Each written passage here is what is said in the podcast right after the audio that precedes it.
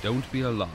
The quasi shimmering light before you is a trans dimensional gateway to other worlds, other voices, other thoughts, and other realities. Up feels like down, and down feels like the number seven on a Wednesday morning. Don't worry, that quivering, blood boiling sensation under your eyebrows is all a part of the charm. Welcome to the PCC Multiverse. And we're back with the show. It's Gerald Glassford coming right back at you here at the Pop Culture Cosmos and the PCC Multiverse. We want to truly thank you so much for watching and listening. If you haven't yet subscribed, what are you waiting for? Go ahead, and subscribe today to get the latest notifications and when we go live on the air with the latest pop culture cosmos for you, or a state of pro wrestling, a PCC multiverse, or any one of the number of things that we do at the pop culture cosmos. So please go ahead and check it out today, wherever you get your podcasts, and of course on YouTube. But here today to talk some of the things that we need to catch up on is a good man indeed. You got to go ahead and check him out anytime he is here or dig on America, our good friends there. It is TJ Johnson. And TJ, always great to have you here. I know you might be still out on the road as always, but always great to have you here, a part of what we're doing at the Pop Culture Cosmos, my friend. G, thanks so much for having me, man. It's always a pleasure to be on the Pop Culture Cosmos. Always, my friend. Truly appreciate it. And uh, I also want to go ahead and thank you for uh, allowing me to reschedule and allowing me to go ahead and be able to have time to give you this uh, great opportunity to go ahead and share your thoughts on a lot of good things going on in pop culture. First thing first, my friend, is one of the most topical things that's going on in pop culture right now, and that is Starfield one of the most divisive games, not only of 2023, but probably in all of video games in the history of video games. So I ask you, my friend, because of the fact that so many people feel so many different ways, from people absolutely loving it to people absolutely hating it, the impetus as far as some of the main review scores have been the sevens, eights right now has an 87 on Metacritic, and it looks like that's where it's going to stabilize, meaning it's a really good game to a lot of people. Again, it's a game that, according if you look out on the internet, a lot of people have been playing over a million concurrent players. It's been a huge hit for Xbox, exactly what they needed. But your thoughts on what could be described as one of the most divisive games in video game history? You know, the fact that it's considered one of the most divisive games in recent history goes to show you, and I, I hate to say this, but it, it, really is the truth. It goes to show you exactly how toxic the gaming community really can be.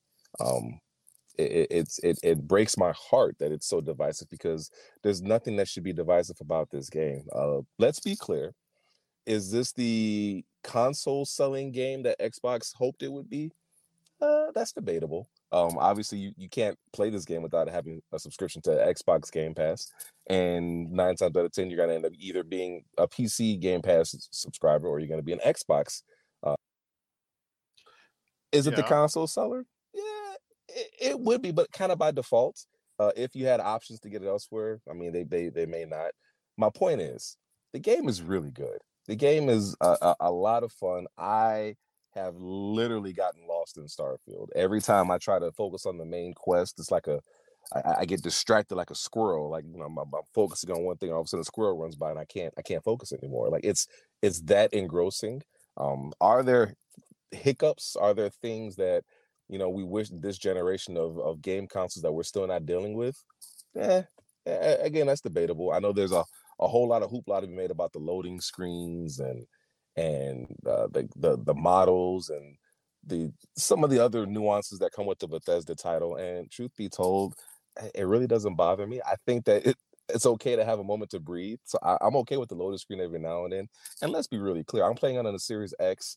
There's not a lot of load time. I mean, we, there's a loading screen for sure, yes, but we're talking about maybe five seconds, maybe seven seconds, uh, enough to maybe be a little annoying at times. But again, I enjoy the the breather, the chance to kind of rethink some stuff out. And it's, it's exactly the game I was looking for. It's exactly what I was expecting. I'm having a ton of fun with it. It's it's a combination of Skyrim meets Mass Effect meets No Man's Sky. Um, I am thoroughly enjoying my time with it. So the fact that it's so divisive just really shows you that's the kind of community that we we, we deal with in the gaming community. Um, it's really sad, but it's very true. Um, it, there's nothing that's divisive about this title. This title is everything I expected it to be, and then some. So, um, quite upset. Eh, not upset. Upset's not the right word, but very disappointing that it's as divisive as it is because it really doesn't deserve to be.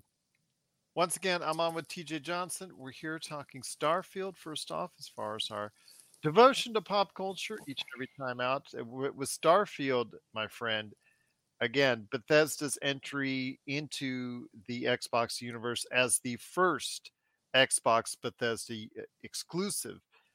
Eh, I think because of that very fact alone, I think you are going to get a lot of hate thrown your way. Mm-hmm. They mm-hmm. have, whether it's from mainly PlayStation uh, fans and supporters who are probably either mad or jealous and or both that uh, it was supposed to be meant originally as a PlayStation exclusive, uh, but then it uh, you know because of the purchase by Bethesda by Xbox, it has turned into something else. I think that when you see the reactions to it, uh, and I do think that there are some valid claims uh, when it comes to Bethesda's latest offering in Starfield that needs to be addressed. I mean, there are issues that I have it with with it when I experience Starfield, and that that's whether you talk about the fact that you know the the game doesn't hold your hand enough, uh, which some people like myself need more guidance on exactly what to do, when to go, because when you get into it.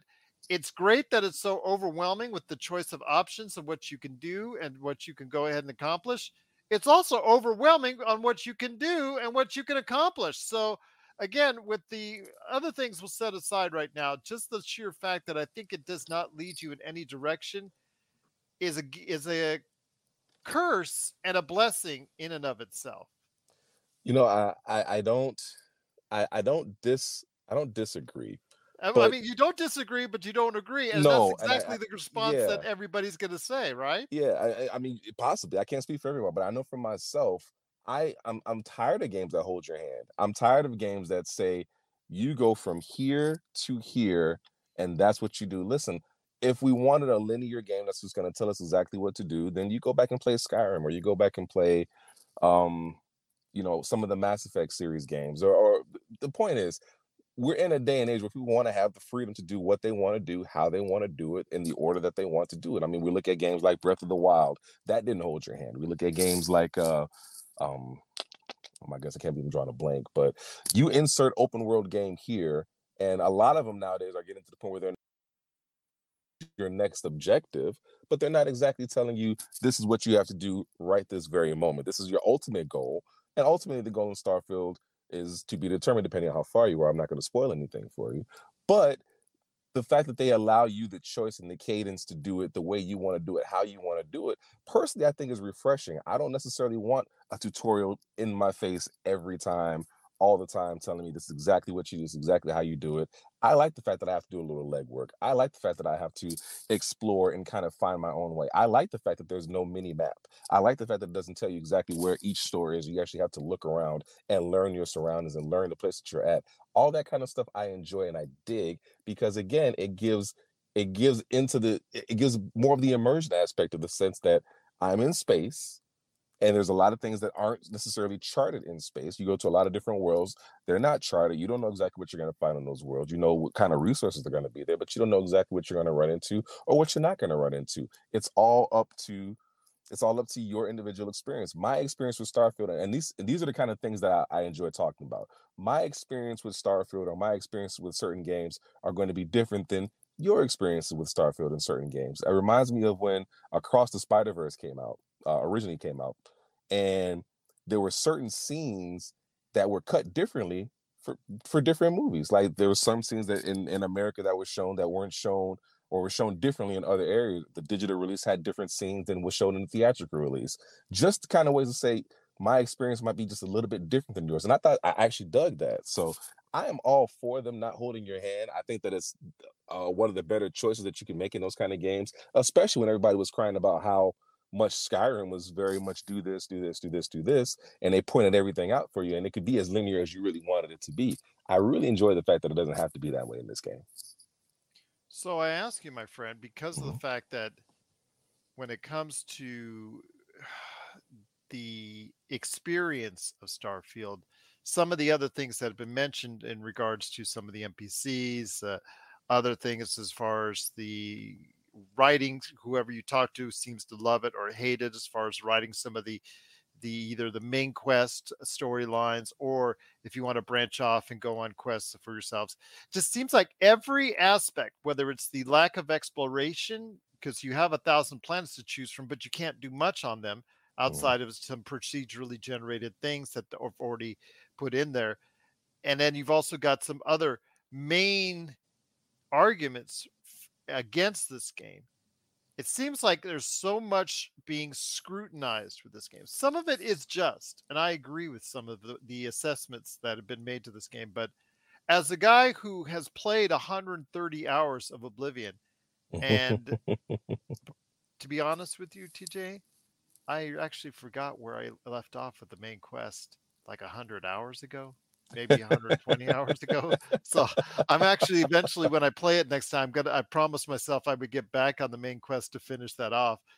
And as someone who has had different experiences with Fallout and with the Skyrim, and those have not been the greatest experiences for me, I ask you, when it comes to all the divisiveness, all the nitpicking, all the Mhm. the magnifying uh, or under the magnifying glass as we as it were when it comes to starfield what does that say when you have a game that's out there that everybody seems to be picking apart and choosing on what they like and what they don't like within the confines of this game like no other game coming Yeah. out this year Yeah, uh, it, it goes to say a couple things. One, again, it talks about the toxicity that exists in the gaming community because you have people that are are are picking apart this game for the sole fact of picking apart this game. They're not picking apart the game to be objective. They're picking apart the game to prove a point.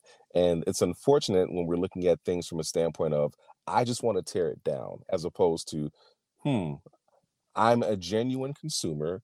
I am someone who is genuinely looking to experience this game. These are some of the concerns that I have, but overall, I'm here to just enjoy this game and play it for what it is. Um, I'm going to pick it apart just for the sake of picking it apart, just for the sake of making argument, just for the sake of making content. Um, because again, we live in that kind of world where people are looking for clickbait, they're looking for ways to give viewership up, and me destroying something that really doesn't need to be destroyed or shouldn't be destroyed, but uh, I'm going to destroy it because it's going to get me viewership or it's going to get me article reads or it's going to get me whatever the case may be is, is very disappointing uh, to be on to be frank with you. Um, the fact that it's so divisive um, and the fact that there's it's under such a microscope really just goes to uh, show you a couple things one people are have still are, are playing it whether they're playing it for the wrong reasons or not they're playing it so they're doing exactly what bethesda wants them to do um, so that's number one number two um, it goes to show you that there is legs in RPGs still. There are legs in uh in what Bethesda offers. And Microsoft did a good thing by being able to acquire them. Now, if they acquired them because I heard that they acquired them because they were concerned it was going to be an exclusive to PlayStation or whatever the case may be. I don't know if it was confirmed it was exclusive to PlayStation. I really hope it wasn't, but it wouldn't surprise me considering that's what Sony likes to do. Um, so I'm not 100% sure, but I do know that the bottom line is for you to experience this RPG and a lot of future RPGs to come with Bethesda and other uh, uh, acquiring studios, as we're going to put it for the time being. Uh, you're going to have to do it on Xbox. It, it, it is what it is, and whether you like it or you don't like it, it is irrelevant to the fact that it's going to be under the Xbox brand, and you're going to have to learn to live with it or, or, or learn to be without those certain games. Just like we've had to, as an Xbox consumer, learn to be without certain games, and you know, it kind of just is what it is. Uh, does it suck that we don't get the opportunity as Xbox consumers to play Spider Man? Yeah, it does suck. Does it suck that we had a chance to make a Spider Man game and didn't make a Spider Man game? Yep, it does suck too. Uh, that absolutely sucks. But considering that Spider Man games weren't doing very well at the time, Xbox really didn't have a lot of rope to, uh, a lot of latitude to take those kind of chances. So I understand it. It sucks, but it just it's the nature of the business. Um, people just have to be able to just accept things and move on instead of thinking they can complain and complain and fight and bicker and it's going to always change things for the outcome that they wanted to change it for. Doesn't always happen like that. So, so in your opinion your time with starfield has been very much well spent Oh my goodness, Gerald, I have lost I have lost hours to Starfield already. And I don't really let me be clear, I don't have a lot of hours to lose. I'm very grateful that my uh that my job changed and I'm now doing late night overnights because I've had more time during the day. Um and I have thoroughly thoroughly enjoyed Starfield. Um from the beginning of the game, the beginning of the game is, is a little draggy because you're just you're just not sure what's going on. This is where you're getting your feet wet. So I I, I can understand there's that seems to be also a big big yeah. uh, criticism. Yeah. Yeah, absolutely. So there's there's valid criticism there. I can completely understand at the beginning of it. You kind of have to really you have to want to play it to really get through and understand it. But once you do, it, it it opens up in such an awesome way. And when you finally kind of understand some of the systems and how those systems work and interwork with each other, and um exactly what the main storyline is because you're really not sure. There's so many storylines and they're so uh they're so meaty. There's so much going on. And when you understand that you really can do whatever you want to do in the way you want to do it, it, it it's it's it's pretty awesome. Now I will say uh, for anybody that's wondering if you can do the main storyline first, focus on the main storyline. A little pro tip for you uh, because the main storyline really opens up everything else in the game but you kind of want to focus on the main storyline at least for at least for the first three four hours of the game. You want to kind of focus there. Um, but it, once you can get past that beginning, it opens up awesome. Uh, the story becomes very engrossing. Uh, you start becoming really engaged with these characters, and uh, granted, the writing is writing is what the writing is. Um, I, I, don't think it's the strongest writing. Uh, I still think games like Mass Effect have stronger dialogue, um, but I also think games like Mass Effect are more linear from the standpoint that they don't have as nearly as many branching storylines, they have nearly as many branching uh, activities for you to do. Uh, so there's not as much dialogue being recorded. So you really can focus on quality versus over quantity in those. With an open world title like uh, like this in Bethesda and what they're doing here, um, there's so much that goes into it. There's so many lines of dialogue. I mean, everybody is talking. Everybody but you as the main character, of course, everybody is talking. So there's there's a ton of lines being written. There's a ton of lines being recorded. There's a tons of lines that have to be programmed to be played at certain times. And there's there's a lot. There's a lot that goes into it. And it, it's it's not so distracting that you you can't focus on what's happening. Uh, some of some lines are delivered better than others, and that's just the nature of voice recording. Um, sometimes it comes out better than other times, and it's unfortunate, but it does not by any means to me let me be very clear to me does not distract from the story or the experience at all. Thanks for checking out the pcc you know the pop culture cosmos. We'll be back in one moment. For the latest news and information analysis and opinions on the los angeles lakers and the nba check out the lakers fast break podcast today on wherever you get your podcasts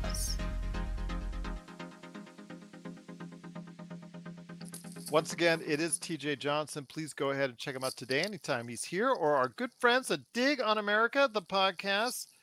So, the last question I will touch on Starfield for now. I'm sure that Starfield is going to be uh, much of a great source of conversation in the months to come. Is the procedurally generated 1,000 plus planets you can supposedly land and explore? The explore part is the issue I have because I think a lot of people were hoping that not only would you get the storytelling and the the options and the choices and the the side quests and the main missions of an Oblivion or a Fallout or or a Skyrim, but that you would be able to explore these planets and get rewarded or get internal gratification of being able to wander the universe and wander through these planets and explore them, but there are some severe technical limitations when exploring said planets.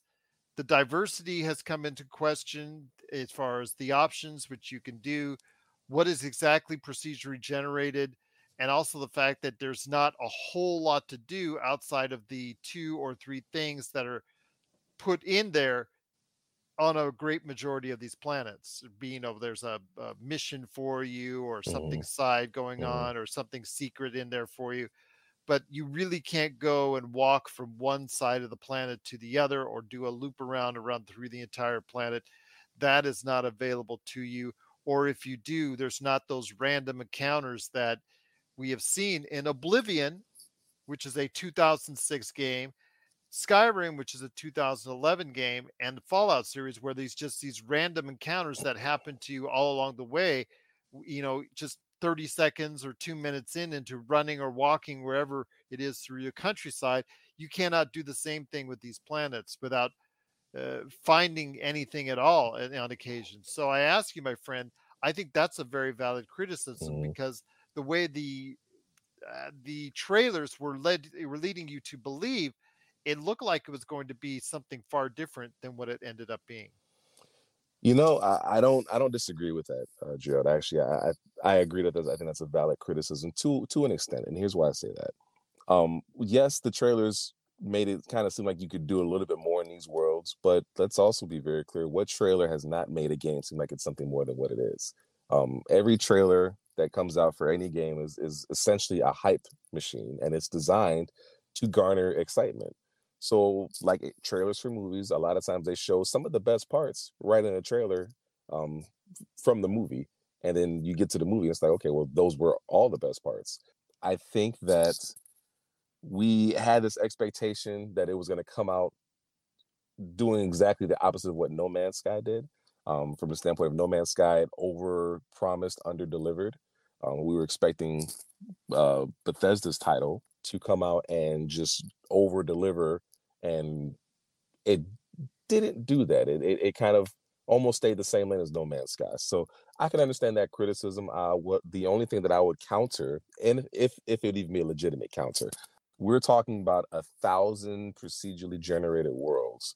Then you have to script a thousand, you know, procedurally generated or not script because it's procedure generated, but you have to have enough programming in there for thousands of different encounters. Uh, again, everybody's encounters are going to be different.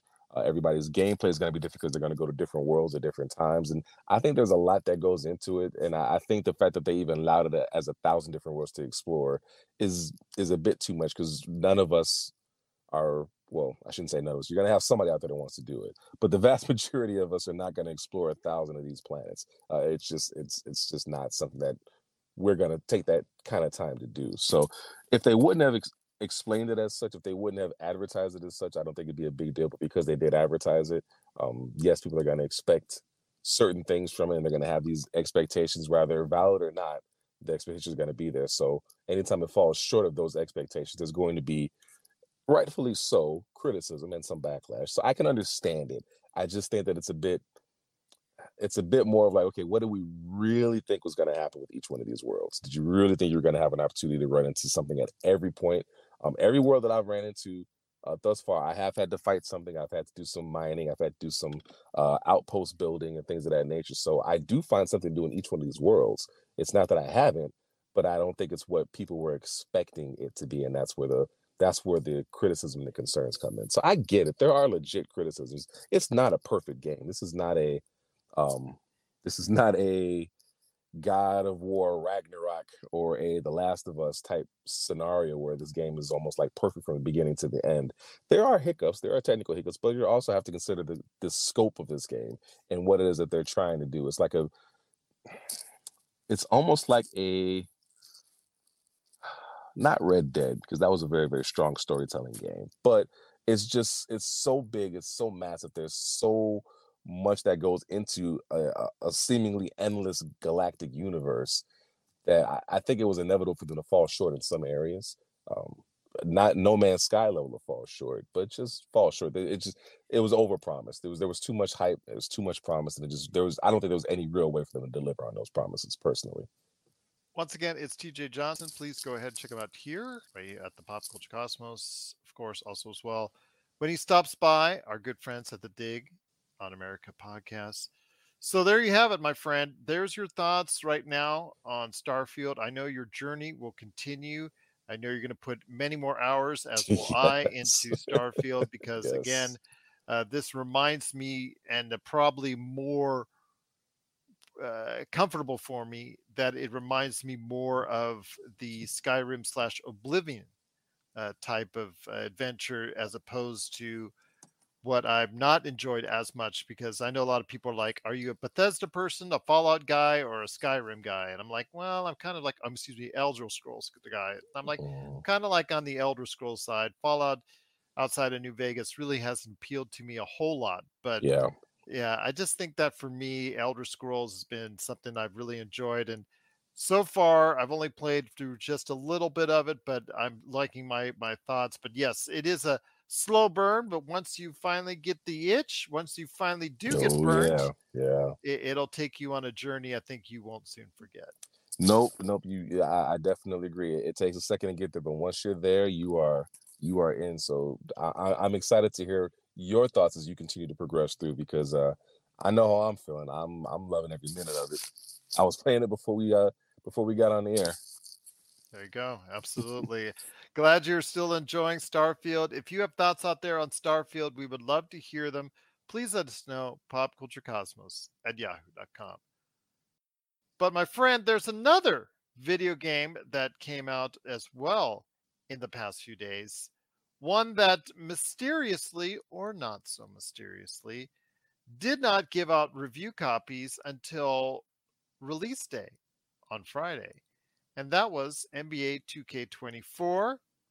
That was a how should I say a ode or a tribute for obvious reasons to Kobe Bryant for the two for his daughter Gigi and of course the 24 for him.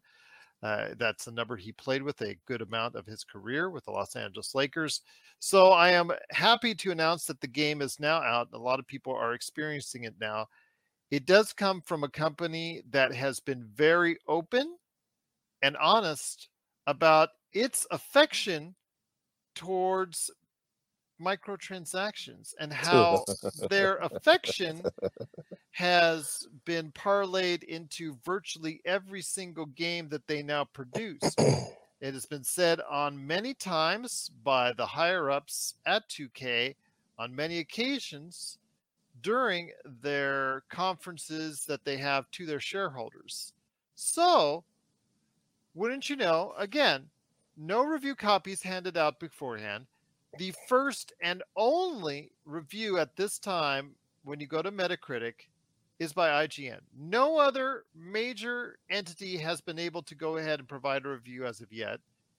And wouldn't you know, they gave it a 6 out of 10 with the major caveat being it would have been a great game, but like the last year and the year before and the year before and the year before, the love for microtransactions hindered the player's Yeah. experience. So I ask you, my Yeah. friend, you are a Mhm. player in NBA 2K24. You are experiencing now as we speak. So, what are your thoughts when it comes to this tribute, loving tribute to Kobe Bryant? When you look outside the box, inside the box, what do you get, and are you liking what you're doing right now in NBA 2K24? Whew, okay. Um, That was tells me a lot right there. I was I was prepared for this. I was prepared for this conversation. So, what I absolutely as a lifelong Los Angeles Laker aficionado, I mean, I'm talking George Mikan lover of the Los Angeles Lakers, right? Mhm. Uh, back to find out that the Lakers were not originally from LA, which is why they have the name Lakers because of the land of 10,000 lakes, Minnesota, Minneapolis. Point is, I absolutely love the presentation. I love everything that they're doing in regards to honoring Kobe Bryant. Um, who I think is like his third time on a 2K cover, third or fourth time at this point. I think he was 2K. I know he was 2K10, and I think he was 2K. Is it third, fourth, or fifth? I just know he's been on there quite a bit. So I know he's probably one of the few athletes that have been on there at least three. I know at least three times. It might have been four or five at this point. I forget because he's been on there that often. Point being is that um I'm a huge fan of what they've been doing in regards to the presentation that they've been giving in regards to Kobe Bryant and some of his Mamba moments. I think that they lost a huge opportunity to drop 81 because that's not one mm-hmm. of the Mamba moments, but that's neither here nor there. You're listening to the Pop Culture Cosmos. Rob McCallum Films is back with a vengeance. Power of Grayskull, the definitive history of He Man and the Masters of the Universe, which chronicles the ultimate 80s billion dollar franchise, Masters of the Universe. See exclusive interviews and hear untold stories from the people responsible for creating the world of Eternia, a place full of magic and science, and learn about the craft of creating action figures and animation. Power of Grayskull is just one of our many projects at Rob McCallum Films. on the aesthetics aspect, uh, it's a great looking game. Um, I think it actually is probably the best playing from a, a, a fluidity standpoint of the 2K series. Uh, last year was a great leap forward in regards to that. Uh, the way the care, the way the players moved on the floor, the locomotions that go into it, the fluidity of going side to side, front to back. Uh, I thought they made great improvements on that. It's something that we've been begging 2K to do for a long time, and they kind of have been very slow burned about doing it. I'm sure that there's a lot that goes into it, so I get it. I don't want to be the one that continues to complain, but they finally seem to figure out a lot of the movement, a lot of the nuances in regards to playing a game of basketball. The way that, as a player, you can push the ball up the court um, in front of you to kind of get yourself a little bit of space and and develop some speed. Just little nuances that you'll notice. You can catch the ball instead of you bringing the ball back down to load up a shot. You can catch the ball and go right into a shooting motion, so it takes a half a second off of your shot release, uh, which is the difference between a green release, not contested, versus a contested shot that doesn't you know, drops the percentage down quite a bit. So it's little nuances that if you actually play the game of basketball and you pay attention to the things that they do, um, that you'll come to appreciate. You'll appreciate the matches. The computer now does a much better job of exploiting those mixed matches, one, and then filling those holes in the mismatch, two. Uh, before you'd have to be the one kind of in control and being the floor general, watching all of that. And now I'm very appreciative. I'm very appreciative of that and, and in being appreciative of that i can i can say that it plays very very well. Now the problem is yes 2k is in love with microtransactions. This is nothing new. This is not a startling revelation. It has been proven it is factual that 2k is in love with microtransactions no surprising. Yeah, that's that's that's a point blank period. So with 2K being in love with microtransactions, it makes the player who doesn't want to spend extra on microtransactions very frustrated because it's a pay to win, much like a lot of the the mobile games that we've played, much like a lot of those the other games that we just don't really want to we don't want to dig into because you want it to be more based upon skill and not how much money you put into a game. You want it to be because you're the better player it doesn't change the fact that this this was a slippery slope five years ago, and a lot of us, a lot of uh, video game players, a lot of uh, editors and video game pundits and people that talk about this warned you, not you, but the audience warned the consumer that this is where we're going, and if we don't address it now, it's going to get worse. If we don't address it and we don't get th- get them to the point they need to understand that we don't want this in the game, it's only going to get worse not only did we not tell them enough that we didn't want it, we're out here buying virtual currency like it's going out of style. I mean, you spend $70 on the brand new game because the $69.99 MSRP right off the jump for the for the current gen consoles, $69.99 right off the jump.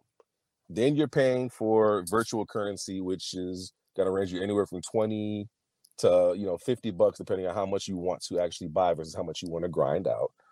And then you have people that uh, pay for uh, XP boosts and stamina boosts and all this stuff. So if you've got the money, you can turn out an uh, 85 overall player within probably within probably you know a few hours of purchasing the game, as opposed to someone who I just want to spend 60 bucks on the game and enjoy it because it should be a complete game at 60 bucks or 70 bucks. I'm not spending an additional $50 on VC. I'm not spending an additional $60 on virtual currency. So it is very frustrating. It is very it is very frustrating to be in situations like that. It's to the point where if the only way that we can really address this, and, here, here's what I was saying about my last frustration with 2K. The only way you're going to be able to address this is if you have two different leagues, two different online careers, two different my players, one for people that purchase VC, one for people that don't. This way, if you want to go purchase VC and you want to be the best of the best of the best of those players that purchase VC, then go purchase your VC and enjoy and have fun. But at least allow the people that want to have the pure experience of grinding and building up their character from the ground up the old fashioned way, the opportunity to enjoy that. Because what you're doing is you're alienating a specific crowd that does not want to invest in doing that for a game that they've already paid top dollar for. I mean, you spend $70 to play the game when it comes out. 70 bucks already. So you're already spending that money on that. And then they expect you to shell out money for VC to be competitive. This is just to be competitive. This isn't to be the best. This is to be competitive. For you to even stand a chance, you've got to buy VC and that, that's that's it's just not fair. It's not fair to the people that want to play the pure game. It's not fair to to make me have to purchase this in order to enjoy an aspect of the game that I've already paid for. Because if I'm going online to play against players that are already at level 87, 88, 89, what what am I what am I getting online for? What am I doing it for? Trading, and I don't mean to get on here and beat a dead horse because it, is frustrating, but there are a lot of great things about this game. There are a lot of great from the animations to the shooting mechanics, um, to the way defenses are played, the way defenses are run. It has the feel, it has the feel of an actual NBA game. There are minor, minor, minor hiccups that that I have a gripe with. Like for instance, if I'm doing the the Mamba moment games, the only thing that really irritates my soul about those is that the uniforms don't move. And what I mean by that is they just they they don't, you know, like if you actually play a, a regular pickup game or if you're actually just playing games online, their shorts move, their shirts move, like it, it looks like clothing, it looks like cloth. But then you go into these Mamba Moment games and like the uniforms don't move at all. It's it's a minor gripe, it really is. But it's a gripe nonetheless because it irritates me. it irritates me playing and everybody looks like they're playing in clay uh, playing in the old 2K jerseys and shorts that are just all stiff and don't move at all. So, other than that, visually speaking, it's a, it's a fantastic looking game. Uh, they really taken their time to get the atmosphere correct, especially on the Mamba moments. They'll they'll talk about things that are happening or that happened around that time of the game actually playing. So they'll talk about Kobe just flying in um, from being away from the team for a personal matter and already being in a, in a in a bit of a uh, have a chip on his shoulder move when he walked in the arena. So he's he's looking like he's to go off today. They'll do little things like world building for the time that we're watching the particular game. Um, so it's actually it's it's it's pretty cool to kind of go back in time and live those moments uh, and actually have the world respond in a way that he does. Like he's going off at 58 points or whatever the of the 12 three pointers, and they're just continuously talking about it. And they're actually like giving commentary like it's happening in real time. And then he goes off and drops another three point. They say he's still going. And you know, it's just little things like that that truly engulf and engage you into this particular moment in sports history uh, for the time that you're playing it. So there's a lot of things that it does right. And for everything it does right, they just microtransactions rear their ugly head and make it bad again. Like it's it's very frustrating that there's so many things that 2K does correct. So many things that 2K does well and they still just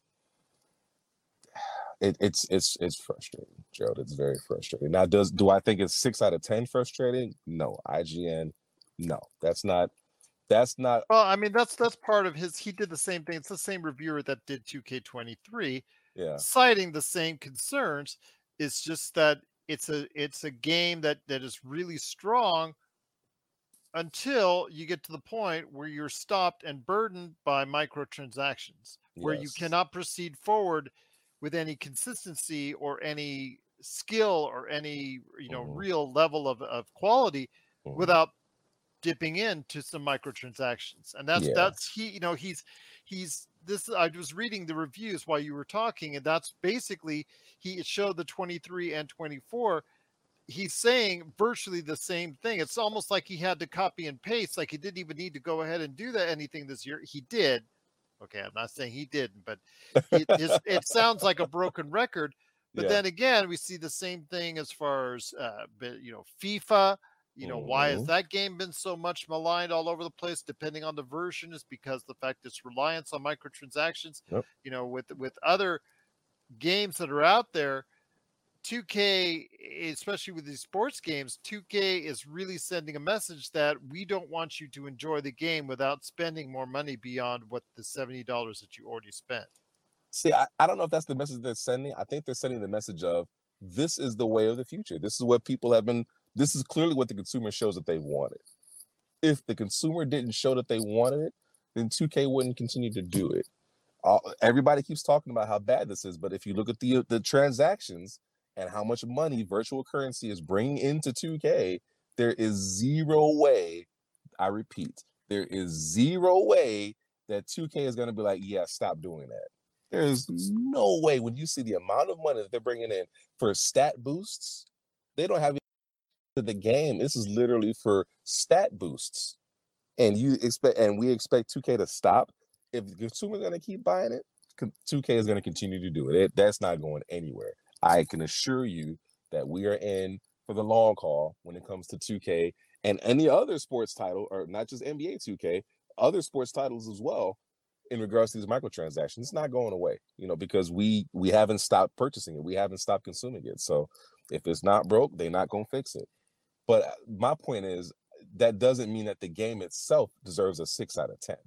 There's frustration in regards to that aspect of it. Yes, absolutely. But to say that, in my humble opinion, to say that NBA 2K24 is only six out of 10 is is is not fair uh, to the work the developers put into actually making the game of bas- making it feel like a game of basketball. I don't think it's fair. I don't think it's it's a true reflection of what that game is. I would be perfectly fine giving that game an 8.5 out of 10 because the gameplay, when you're playing the game, it feels great. Uh, I think it's a little on the fast side.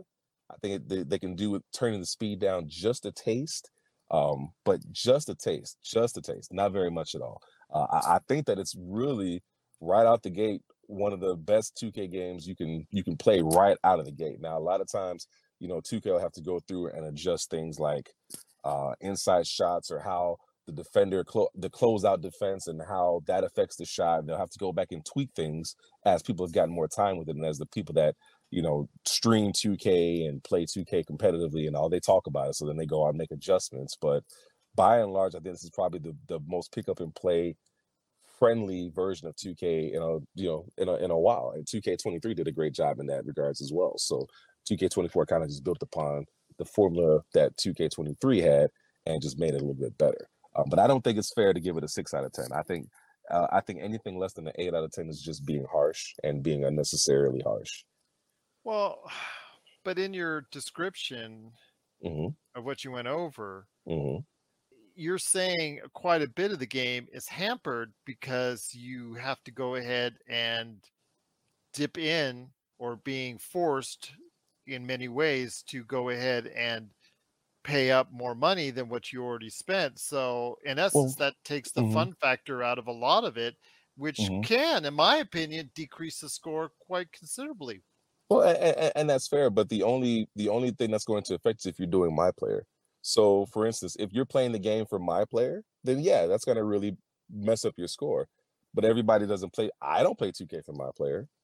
Uh, and the reason I don't play 2K for my player is because of microtransactions. I won't spend the extra money for it. So, therefore, I'm not even going to get involved in that. Now, that's my point in saying it's disappointing that that aspect of the game that I paid full price for, I can't truly enjoy. But that's one aspect of the game. There are many other modes besides my player. Now, if your focus is on my player, then I can understand why you would feel as much the game being a six out of 10. But if we're being objective in looking at the overall picture of the game, my player is one aspect of NBA 2K. You have online franchise, you have offline franchise, you have uh, you know, uh, pick up and play now. You have so many other mechanics and so many other things that go in that NBA 2K overall experience. It's not just my player. Now, my player is what's what's fancy and it's what's getting people talking because it's what people are streaming on YouTube and Twitch and all this and that. But that's not the only aspect of 2K. So that's why I say if you want to knock that aspect of it, absolutely, you knock down a couple points. But the overall game in and of itself is not a six out of ten. Okay, but again, it just it just I can't see both sides of this equation. Mm. But especially when it concerns for me, if I'm going to mm. buy it and I'm going to pay mm-hmm. seventy dollars, Mm-hmm. I'm allergic. My doctors told me I have a, a severe allergy to microtransactions. Yep, so I ain't mad at you. Yep. Yeah. So seeing that as far mm-hmm. as the game I want to explore and the game I really want to get into and spend a ton of time on, I mean, if mm-hmm. if my enjoyment is going to be severely hampered, that's a problem. Now, if it's just some cosmetic things or something on the side, mm-hmm. you know, mm-hmm. okay, that's fine. Go ahead, do what you need to do. Mm-hmm. DLC content, major DLC content, like for instance, we go back to Starfield, they're getting a Shattered Steel major $30 DLC that you you know you need to buy to get into that. That's something different because you've got a 150 hour game that you're already playing. Absolutely. You're given an option of buying into this as for another 20, 30, 40 hours more. That's different because mm-hmm. we saw that with you know Elder Scrolls games in the past, you know, give you these kinds of experiences. That's a different story and different microtransaction of a different kind. But if you're doing this, that will pr- literally prevent me from enjoying the game that you gave me or that you allowed me to buy for $70. If you're preventing me from doing that, that I have an issue with. Yeah, that I have absolutely. a problem with. And that's and if you expect me to give it a good score because of that, it's not really something that I can feasibly do. Right.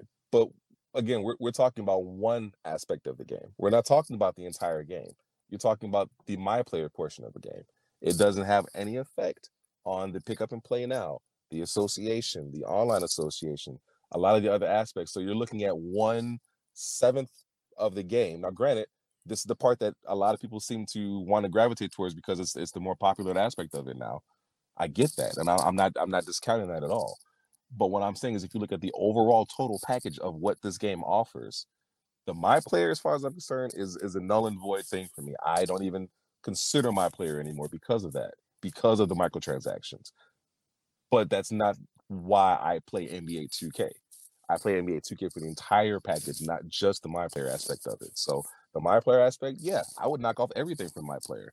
But because that's one sixth of the game for me, I would knock off a sixth of my score. Which, if I'm giving the game a perfect score, then it's going to knock it down to whatever a percent, whatever percentage is one sixth of it is. So whatever percentage that is, that's what it would knock it off as far as I'm concerned. I will say this though before we head out to talk about something else. Uh, I do want to mention again 2K24. It is out right now. It is available to go ahead and get. And uh, I guess the total right now, depending on who you talk to, I looked it up. Kobe Bryant is the all-time leader in covers for NBA 2K with six. Wow. Follow, followed by Allen Iverson with five and Michael Jordan with uh, looks like five himself. So there you go. All right. Just wanted to go ahead and mention that. But it is NBA 2K24. If you are playing it or have any thoughts uh, on either the Lakers Fast Break or Pop Culture Cosmos, please let me know. Reach out on Pop Culture Cosmos or Lakers Fast Break on social media or right below on YouTube or Lakers Fast Break or Pop Culture Cosmos at yahoo.com. If you're in the Las Vegas and Henderson areas and are looking to buy, sell, or trade the best in classic or current video games and pop culture collectibles, there's no better place to go than Retro City Games. From Xbox to PlayStation, Nintendo to Atari, the great crew at Retro City Games provides the best place to go for all your gaming options. Stop by their two awesome locations in Henderson and also the Las Vegas Strip or follow Retro City Games on Facebook and Instagram for all the latest deals and new items. Without a doubt, there's no better place to go for your gaming needs than your friends at Retro City Games. But before we head on out, one last thing, my friend, I wanted to go ahead and talk to you about, and that is Star Wars Ahsoka, which, yes. again, as we're talking yes. about, is yes. halfway through. You yes. said as homework assignment, and I always love pinning this on Melinda. Your homework assignment is to catch up on Ahsoka. And she's so proud. She she'll DM me. She'll say, I caught up. I caught up. I'm so happy, Gerald. I caught up with the homework assignment. So yes. So I ask you, my friend, you said you would catch up with yes. Ahsoka. Yes. So as it leads into possibly a a destination to another universe, yes. and also as well where Ahsoka left off with a interesting confrontation, or I should say, not a confrontation for say, a possible extended conversation with an uncanny valley. What are your thoughts so far? Let's call it halfway through Star Wars Ahsoka.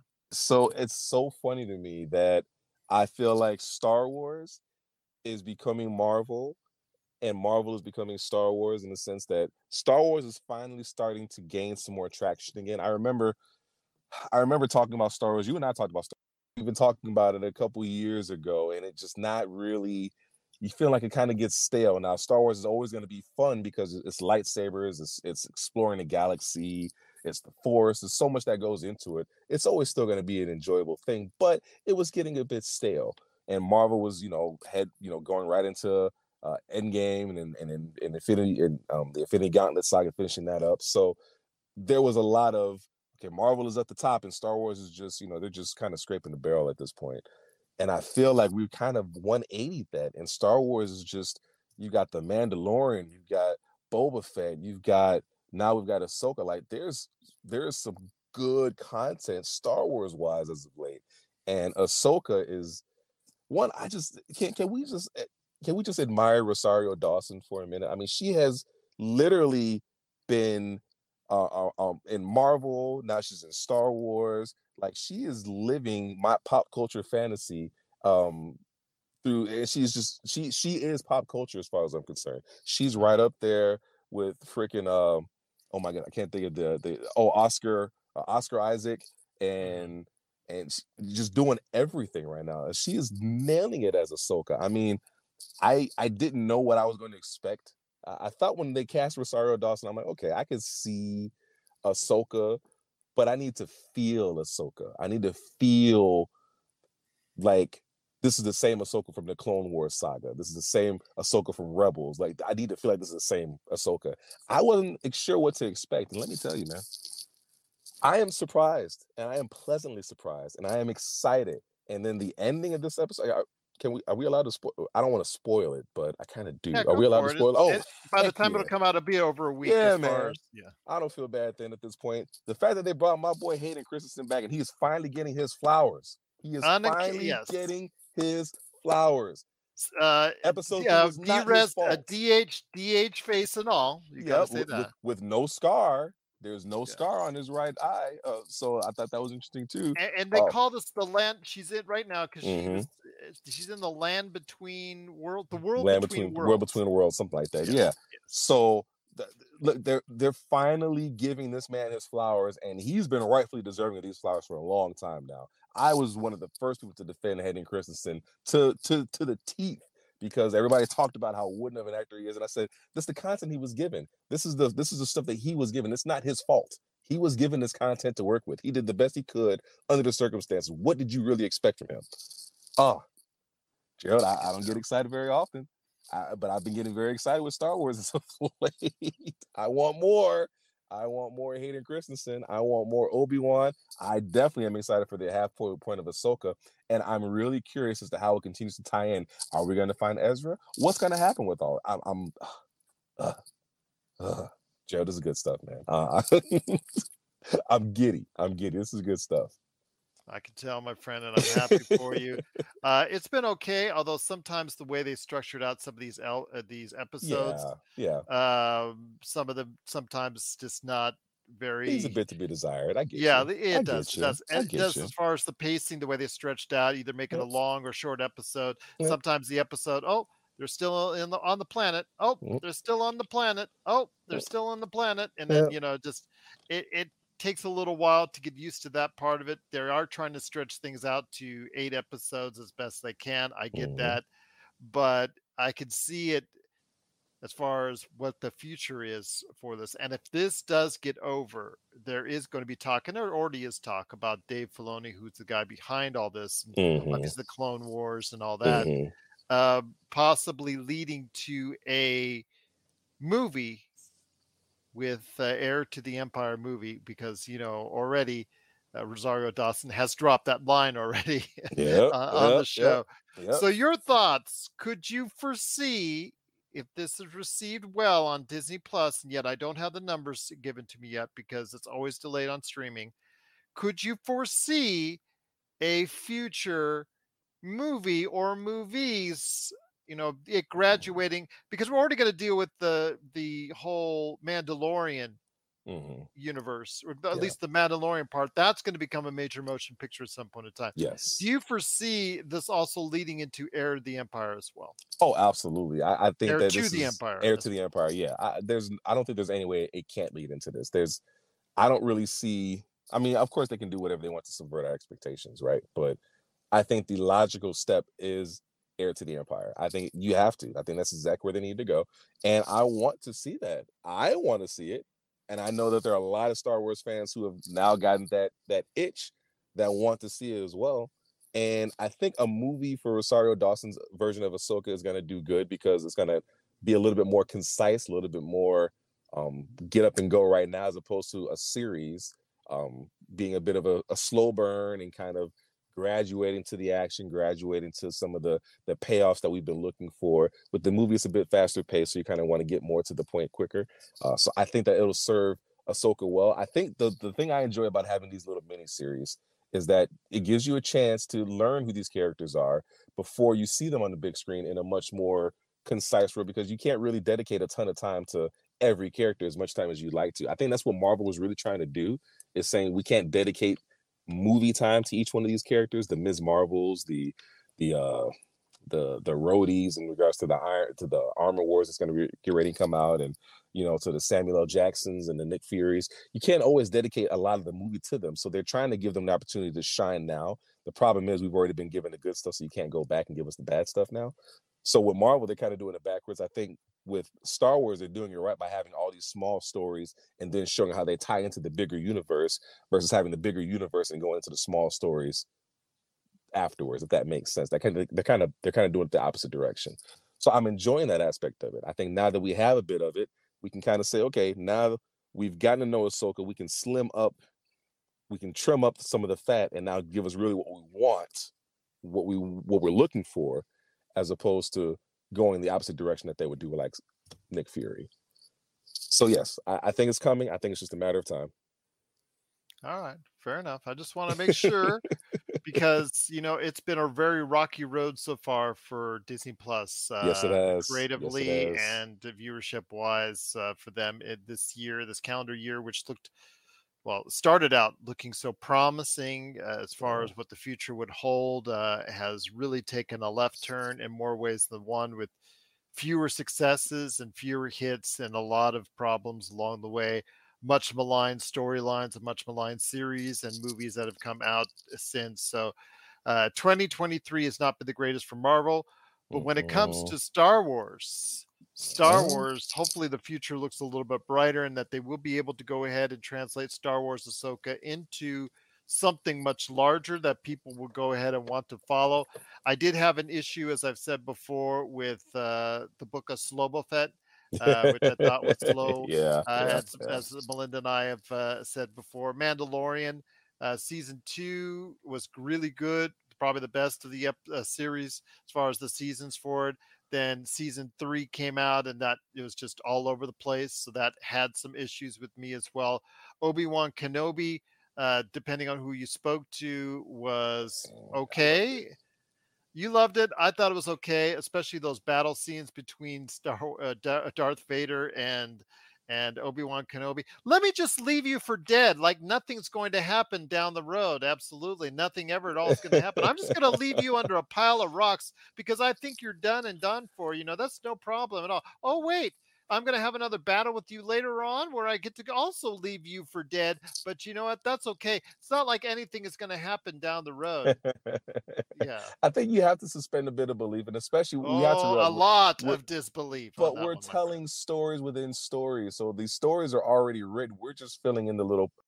I Okay, think so- that, I think that if we if we're talking about Obi Wan, the series Obi Wan right now, if we're gonna go there, I think that they they did that to kind of show that there was still some Anakin in there, and there was still some, and they were still kind of showing him like he not that he was having mercy, but that he Well, that's really what all these new series that have him in there are all about. It's just showing you of that course, they're showing that there was still Yes. Anakin there. So Yeah. that's exactly what Obi Wan. Of course, he's he put him under a pile of rocks, and I'm sure somewhere deep down inside he knew that he wasn't really dead.